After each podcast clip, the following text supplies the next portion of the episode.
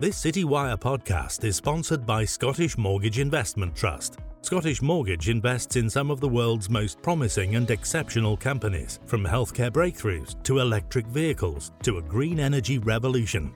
Scottish Mortgage takes stakes in businesses shaping our future economy and society. Scottish Mortgage is considered the flagship trust of Edinburgh based investment managers Baillie Gifford and is the UK's largest investment trust. As with any investment, please note capital is at risk.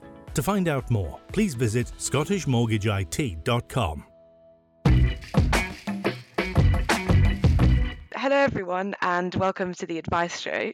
From advising clients to practice management, this podcast will give you UK and global insights into the financial planning profession. I'm Chloe, a reporter and New Model Adviser, and today we are talking about the use of lead generation services in the advice industry and their impact on consumers' trust in advisors. Um, I am joined today by Peter Trotman, Director of Vision Business Advisers, and Alain Desmier, founder of Contact State, an advisor intelligence platform that helps businesses buy better leads. Thank you both so much for being here. Um, how are you both? How was your Easter? Uh, very good. Um, and we now we've got lovely weather, so. Uh, yeah, it's this week has been uh, contacting people has been interesting because everybody with when as soon as you get the sun out and you get a sort of a, a bank holiday weekend the other end, so it, all of a sudden everybody's having extended holidays. Uh, so yes, it's uh, no, it's good. Lovely to have the sun. I think the same is true, Pete. The same is true, Peter, of just trying to settle down to do some work. Right, I'm staring out of a lovely, uh, sun, sunny, sunny scene in front of me. It's quite hard to concentrate. Yeah, no, it's really lovely. And everyone's in a good mood as well, which is what you want. yeah, absolutely. um, so, the reason why we're talking about lead generation services today um, on the podcast is because last week um, an article that I wrote was published on New Model Adviser and it details a job that I had as a student. Um, I was working for a telemarketing company whose services were used by St. James's Place partners. Um, so, for those who haven't read it, I'll just go over the main points briefly. Um, so the story essentially provides an inside account of working for lead generator Barnaby Beckett Referrals, um, and it reveals that students uh, from the University of Surrey, so that's where I was studying, were hired to cold call wealthy professionals, mainly lawyers, and get them to book an appointment with an SJP advisor, um, and they were told to call and to, told to say, sorry, that they were calling on behalf of um, SJP. Um, female callers, and it was mostly female callers, had to go by the name Sarah and we were told to lie about where we obtained um, the lead's contact details. Um, and callers were told that their work was a covert operation, that SJP partners were not supposed to use um, Barnaby Beckett's services. Um, and Barnaby Beckett also asked one caller not to refer to SJP partners as financial advisors on their CV, but simply as IFAs. And students who worked at Barnaby Beckett referrals also did not pay income tax and were never given an employment contract. So we can clearly see some murky practices here with the use of cheap student labour and the practice of, of lying and deceiving leads. Um, so, Peter, from the perspective of an advisor, what did you make of this? What was your first initial reaction? Well, I mean, I'm, I'm not per se a, a full blown financial advisor. I have been a financial advisor, but I help companies over the last few years with um, looking at lead generation or, or um, getting uh, new new businesses, etc. Um, I have had quite a lot of experience with lead generations over the years. Um, they fall into two cat- categories really, and I think um, if if the leads, if the people who are being contacted know exactly why they're being contacted and everything is up front, um, then I don't see have an issue with that type of lead at all. I think mm-hmm. my concern with the um, SJP, uh, or not so much SJP, but the company working on behalf of the SJP uh, partners. Um, was obviously, uh, you know, mis uh, misinterpreting what the client was was going to get. Um, mm-hmm. So uh, yeah, I'm surprised that that type of lead generation still goes on in, mm-hmm. in some ways. Yeah, yeah, it's uh, it's interesting, um, definitely to see that this is not only online um, generation as well, it's cold calling, which seems a little bit old school, but apparently Mm. it was going on still fairly recently. Um, and so, Alain, from your perspective as um, a lead generation expert, um, what did you think? I mean, look, uh, let's let's let's be very clear. It's not just it's not just a bit uncomfortable. It's illegal. It's a breach of so many different regulations. It's a breach of cold calling of marketing, and it's and it's not lead gen. I think this is Peter Peter quite quite quite quite um, correctly just called it out. Lead gen is where a consumer knows they're going to get a, a phone call back, where they've consented that they've consented, they've submitted their details and said, "Please call me back with a service." I think, uh, you know, I've, I've written a lot, a lot and talked a lot about this sort of murky side of lead generation, which sort of hides hides as, as lead gen. Uh, it's bad for the consumer. It's bad for the financial services industry, and it's and it's bad ultimately for the for the brands that are behind or are being sold these leads because it's a breach of so many different regulations. And I think we need a much clearer we need a much clearer industry accepted practice of what is and isn't a lead, and then the onus should be on the companies that are buying these leads to do proper due diligence over the partners they're working with. I was deeply shocked by your your article hmm because this is, as I say, this is this is a breach of so many different regulations. hmm hmm And how do you think the use of those lead generation um, services impact trust in in the in the advice industry? Look, first of all, a consumer that is missold to is a consumer that's less likely to buy now or in the future. So you're damaging you're damaging trust in a consumer that that, that, that is seeking out a financial product. But I think then there's there's a element which Peter will be far more um, experienced than I will be to talk about about mis-selling, selling consumers the wrong product. I mean, this is this is what we should be protecting consumers from this type of mis-selling. Yeah, absolutely. And um, I look at it as uh, most uh, advisor firms I deal with, which are IFA based, um, they actually don't need clients. In fact, a lot of them now are looking at it and saying, well, you know, I've got more than enough clients, and they're in some cases streamlining their businesses um, because they, they want to give their clients a good service. Uh, and, and to deliver that, they want to make sure that there's uh, that that service is, is done and they've got the capacity to deal with clients. And in a lot of cases, they don't need any more clients. I would also say from experience that these type of lead generation or say lead, it's not a lead, it's just a phone number. Is that going to be what I would lead? Would, is that going to go into a client? Is that going to be going to become a client for your business, or is it going to be a transactional uh, sale where the guys just need a product, uh, whether it's the right product or not, I don't know, and then you never see them again because you know I always go by referrals because if you get referrals from your existing clients, then the chances are those referrals are going to be uh, stick uh, and, and be good clients going forward. Um, it does surprise me, and would why would a company just want to get names and numbers, which is, as Alain has already said, it's it's not a lead, and it is it's misleading. It's it, it's just somebody who's just happened to say yes, I'll speak to this individual, or I'll have a meeting, or whatever. Um, yeah. hmm Mm hmm And um, what's interesting as well is that it's not the first time that Citywire has broken stories on on the murky practices of online lead, lead generators. My colleague Laura, in particular, has led multiple investigations uh, over the years into these businesses and the advice firms that use them. And I was just wondering, Alain, along which lines can we differentiate between legitimate lead generation and I guess what we could call dod- dodgy lead generators? Yeah, no, and and and Laura's done a fantastic job of of, of writing about the path. I I spoke on Ian Horn's podcast with Laura last month about exactly about about this topic, and and the way you the way you can differentiate is to know with certified proof where a consumer is coming from. So I think uh, it, it, there's there's two ways in which which firms can can can protect themselves. One, they should never buy a lead unless they can see independent proof that the consumer has consented to be contacted. Um, and that's part of the work that, that, that I do for firms, which is we are we are we are sort of capturing the consent that the consumer has given to be contacted back. I think there's something more than that, though. I think I think firms, financial services firms, advice firms are guilty of just saying yes when someone shows up and says, "Oh, I'm going to sell you leads." And I think, especially with the FCA's new consumer duty, it's the onus is now on networks and large financial services firms and all financial services firms to ask really difficult questions of the firms they're working with. Where are these leads coming from? Who are the directors?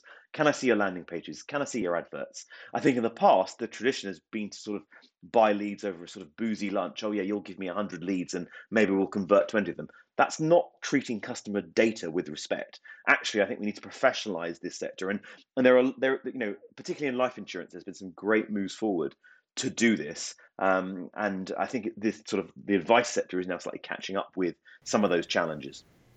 Yeah, I absolutely agree. I mean, I saw, I spoke to a firm actually last year who were um, supplying leads on behalf of a company I was working with.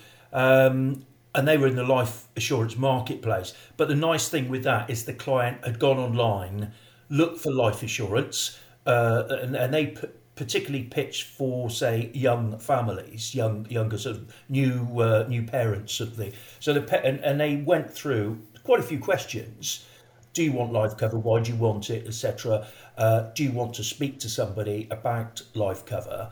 And it took them through three or four fields. I was quite impressed. So that client, um, you know, said, Yes, I want to speak to somebody, tick the box to say, Yeah, I'm happy to have my phone number, you, you know, and for, so I think that's a really good, the client's aware they're going to get phoned up by somebody who's going to talk to them about life cover.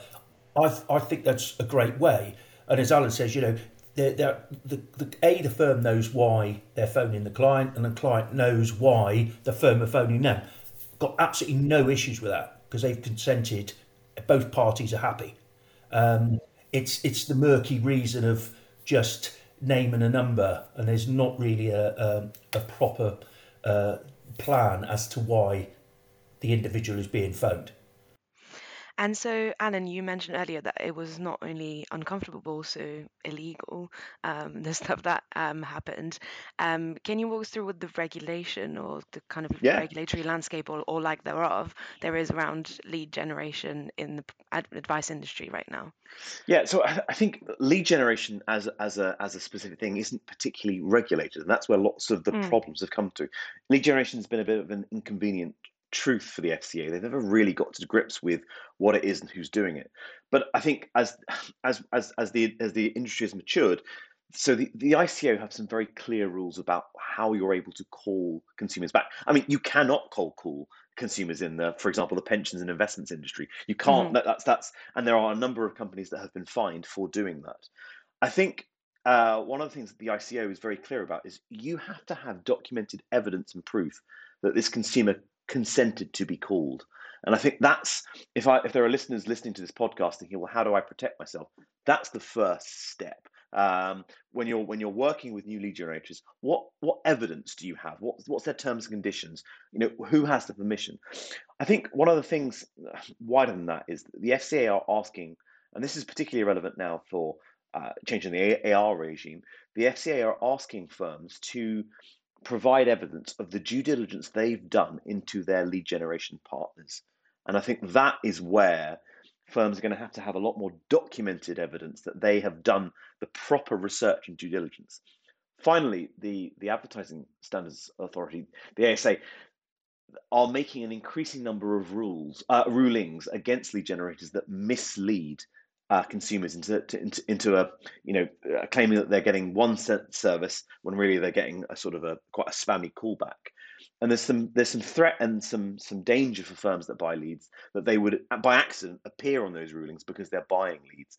Again, it's why you should never buy a lead unless you've got oversight of the advertising and also the landing page the consumer is, is calling on. And I would go further. I just would never buy a lead in the way in which the way in which you've described, right, where you're where someone's on the phone and they're being they're being pushed through. If you're doing that as a regulated business and you haven't taken your due diligence steps, then then quite frankly you deserve to be fined. You deserve to, to everything that comes through that. So I think that's the I can't stress enough that firms that are buying leads right now need to be significantly increasing their oversight and their due diligence into their marketing partners and the paths that are used. hmm hmm I think. Sorry, Pete. No, you carry on, carry on. Sorry, I'll, I'll Uh, keep quiet for a second. No, go go ahead if you wanted to add something. Well, no, I, I, I absolutely agree with Alain what what he's saying. Um, the uh, the old days where you, you, know I had situations where people business one of the businesses I was running I'm going back several years where um, one of the directors decided to use a lead generation company and uh, we used to find that the leads had been sort of sold two or three times and the advisors are picking the phone up and and uh, it was it was say for mortgages or something like that or life protection it was you know the, they would say, well, we'll, we'll better your price you've got on your mortgage. And the people are on a really good fixed rate. And, and so the, the advisor would, you know, speak to them or go out on the appointment um, and then turn up, then find that uh, the, the rate he couldn't get anywhere near that rate. But the, the people have been sold the idea that we you know this this company just to get the appointment will will better whatever deal you're on at the moment, which was absolutely ridiculous because it was unqualified uh, and it just caused a lot of wasted time. Um, I mean, thankfully, I don't think those those those sort of firms are out there. However, um, that it it might be from what your you know your story last week. I was I was shocked actually still. So there there are still you know murky dealings out there. Whether whether um, and this is one for Alain, I think, but whether by phoning professionals um, so by phoning, say, a, a solicitor, or by phoning somebody, an accountant, or phoning somebody in a business environment, um, whether these firms are trying to get round the um, yeah, yeah, you know, so I'm saying yeah, that's exactly whether they're trying exactly to get around the consumer angle. Exactly. So, so they're not phoning up Mister, you know, they're not phoning up this chap at home. Um, they're phoning him in his office, and, and, and if they get a, if they get somebody knocks on the door and say, "Hang on a minute, guys, you you know you're phoning wrong," you know, they can just say, "Well, it's business to business." So, and and I think look, that's I think exactly what they're doing, Peter. And I think the solution to that is, and and I, and I say this to a number of different industries all the time, is we've got to call out this practice, okay? Because if we allow it to go on, what it creates is an un, a sort of an unlevel playing field for the legitimately generators, of which there are many who are trying to generate good customers who are seeking financial advice.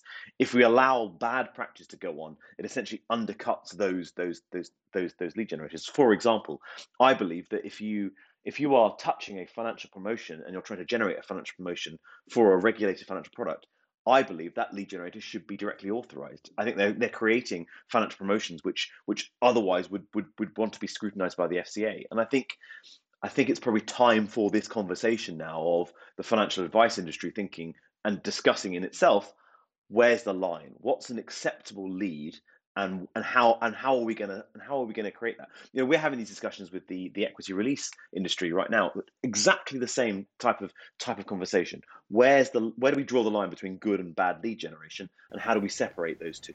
Mm, absolutely. And if you look at some of the big mis-selling over the last two or three years, there's always a, an introducer slash lead generation firm behind it.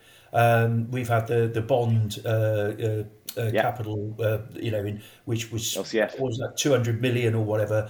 Um, again, there's a lead generation company slash introducer. I think they get they they use the word introducer.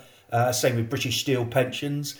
Um, but actually, it's not really an introducer. It's a, it's a lead generation machine, but with, with where they've made it look um, by calling it an introducer, it, it, makes it look more professional. But it actually it's the same. It's, it's the same wine, but in a different bottle. yeah. yeah. And so, how do you think those advice firms that use those lead generation services and kind of find those loopholes with the, the B2B thing that you mentioned, how should those firms be held accountable, in your opinion? Well, I think there's, there's, there's probably two ways of, of looking at this. First of all, it's the internal accountability. I think I think you know marketing departments, compliance departments now need to be asking questions of where do our leads come from? Because they, they should be asking those questions as though as though the FCA was sat on top of them, asking them. So I think you, we then need to have uh, you know DA firms asking asking tough questions of their AR partners, for example. Where do you source your data from? Let's review it. Because I think, look, I work with some of the biggest financial services firms in, in insurance and in mortgage. Um, you can do lead generation legitimately. You just got to be robust with the questions you ask your partners. And so I think there needs to be a sea change. I don't think the advice industry has really been tough enough on itself about asking these questions for the first part. And then secondly, I think it's up to the FCA to hold people accountable. Like if you buy leads, where are they coming from? Show me evidence that you've got customer consent.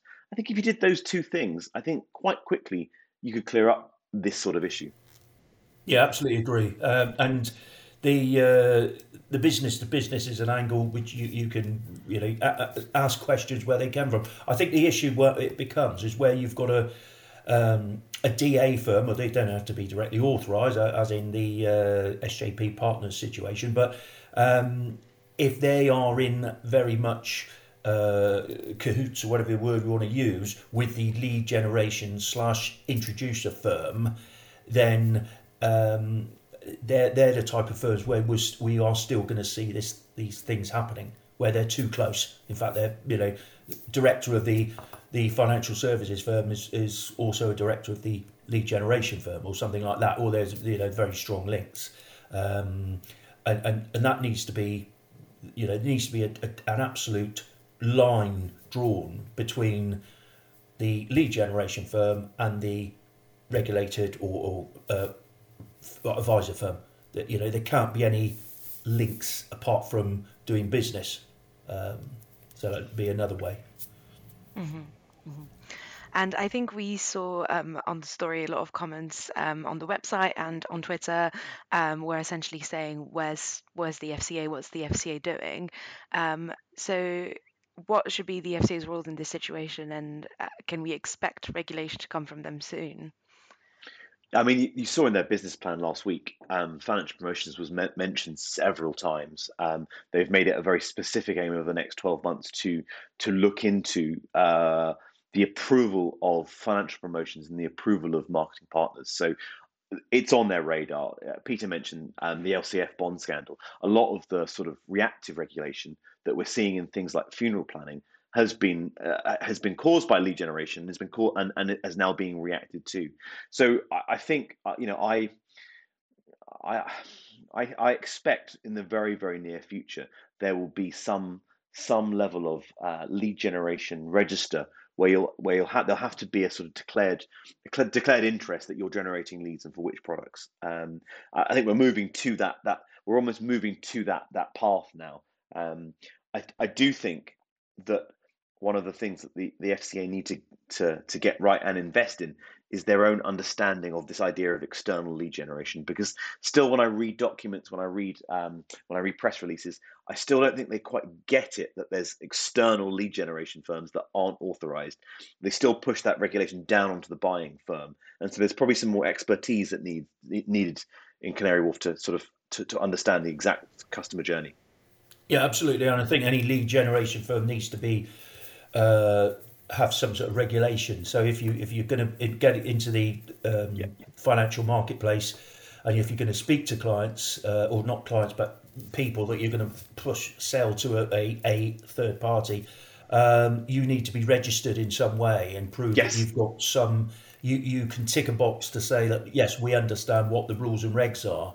Um, I don't think that is there at the moment. Uh, it wouldn't be difficult to do uh, no. as Alain says, just just have a simple register of lead generation firms, and, and before you even go into the marketplace, and I put introducers on that because I think lead generation slash introducers it used to be a very defined um, gap. You had people who phoned up trying to get leads off of uh, members of the public, uh, and then you had introducers, which could be, uh, say, a an estate agent to a financial services firm that would introduce a legitimate client and say, look, this is this chap's interested in in uh, a mortgage, or this they're interested. They, they also want to look at their pensions while they're buying their house. Um, but I think what what some of the murkier uh, lead generation firms have suddenly called themselves introducers um, to to try and get get round uh, that sort of lead generation because it's it doesn't sound as good as oh I'm an introducer. It's a really great point about language, Peter, is really, really great and really important and relevant to this. I think we need a clarification of what the language is. So when I talk about lead generation, I talk about online lead generation where a consumer has gone online, they've responded to an advert, they've filled in a content rich form with several details, and they've consented to be called. In my language, that's what a lead is. That's a that's an on, an online lead.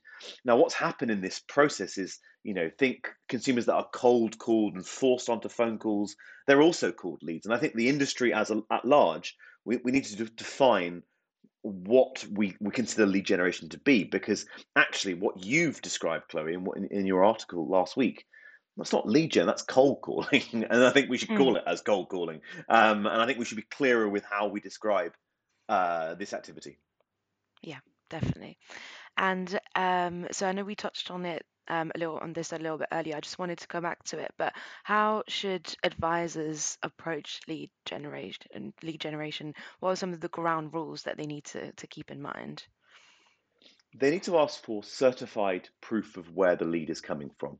Um, so they need to be able to understand the exact landing page the consumer has applied on, not just not just the uh, the compliant one they're being shown. And there, and there are various ways you can you can you can look to do that. I think the the second point I would say is eh, they need to inform them. Uh, firms that are buying leads need to spend some time informing their own oversight process. So, what does the, what does their ICO number say? What does their Companies House say? Have they checked through those various details? Have they checked through uh, references, for example? Um, and I think people need to take lead generation just a lot more seriously. Uh, uh I think there's always been this thing about lead generation where sort of the, the Glengarry Glen Moss Ross model where leads are sort of treated as things that are inanimate objects that are in buckets that you fish out of. Well, that's not how lead generation works. Lead generation is advertising, and you sh- if you were taking on a new advertising agency, you would put them through all sorts of pitch processes and due diligence. Well, the industry at large, if we want to avoid the sort of stuff that you've been reporting on, the industry needs to take this process and the due diligence process much more seriously. Yeah, yeah, absolutely agree. And I think if there's if they can uh, put a register together um, with leads, and I think you made a very good point, Alain, is tracking a lead back as to how how that lead uh, uh, came about. To so it's not a case of yeah, okay, we'll take those, take ten leads from you, we'll buy them at whatever fifty pounds, one hundred and fifty pounds, or uh, the going rate for a you know a pension lead is yeah. X. Uh, but actually know. And also so the client potential client knows exactly why. They've they've they've gone through a process to get to a financial advice firm to contact them. And that's the key thing um, uh, because the cold calling bit is, is just so it's well a it's wrong on so many ways. Uh, but i've got no issue. I've got no issue if uh, somebody is taking somebody down, say, a decision tree process, and at the end of it, they're going to be talk, contacted by a financial advice firm. But so if the regulator comes along and says, "Well, look, what, why are you talking to this individual?" You've got a decision tree as to, you know, this is at the top. This is why they were contacted. They said yes to this, and it takes them down through. So you've got that route map, um, and I don't think, uh, uh, uh as Alain said, there's there's not enough of that in the marketplace. And, and I think, look, I, I just, just, I think there are other sectors that have dealt with this first. So, as I say, if you if you go to go and type type life insurance and type misleading lead generation generation into protection, for example, you'll see a range of stuff that the protection industry has been doing to exactly tackle this sort of issue. So, it's not, it's not, it, the answer is out there. Uh, you know, it really is. Mm-hmm. And so I had just one last question. Are you um, are you ultimately optimistic about the future of, of lead generation in the advice industry? Do you think we're moving more towards something that's more transparent and that has due diligence at its core? Are you what what kind of um, perspective do you have on, on the future of that? Listen, I am Chloe. Like I'm a I haven't declared this, but I'm a poacher turned gamekeeper. I spent 10 15 years generating generating life insurance and health insurance leads. And when i sold that business i wanted to start a business that's my business now Contact State that essentially acted as as something of a uh, a checker of what was going on because i was sick and tired of the fraudulent element in this in this industry succeeding. And so clients that work with me now we uh, Contact State is integrated on about 70 different lead generation forms online and we record the exact journey and we take a screenshot of the exact landing page that the consumer has been used. Now i was told repeatedly you'll never make that work. Lead generators won't won't agree to it. But actually what's happened in the way that we've built our business is that the good lead generators have said yeah absolutely i've got nothing i've got nothing to hide and actually i want those big contracts where I'm doing things legitimately. So it will take one or two big financial advice firms to take this seriously and take oversight seriously. But uh, honestly, I think um, from what I've seen in other industries like health insurance and mortgage and life insurance, um, when you get the good players together, there's a real um, incentive to change. If that makes sense. Absolutely, I think it's great, and I think there's a the, you know the uh, lead generation marketplace. Uh, if I was a firm and somebody's pitched up and said, "Look, these are ten leads here," and they've gone through um, a journey to get to to me, and I know it's a, a, journey that I can see the client. You know, it's all about the individual wants to speak to me. I want to speak to them, and it and, and they've got a map of how they got there, and I would be more than happy to uh, to to use those companies. So companies, and I think it's good for the business and good good for all everybody. Good for the prospective client, good for the lead generation firm, and also good for the uh, regulated firm. Well, Peter and Alain, thank you so much for being here. Thank you, everybody, for listening. Um, if you'd like to get in contact with us about this episode, we're on Twitter at New Model Adviser, or feel free to get in contact with me directly. I'm C Meley, M E L E Y, at citywire.co.uk. Um, thanks again, everyone, and we will see you next week.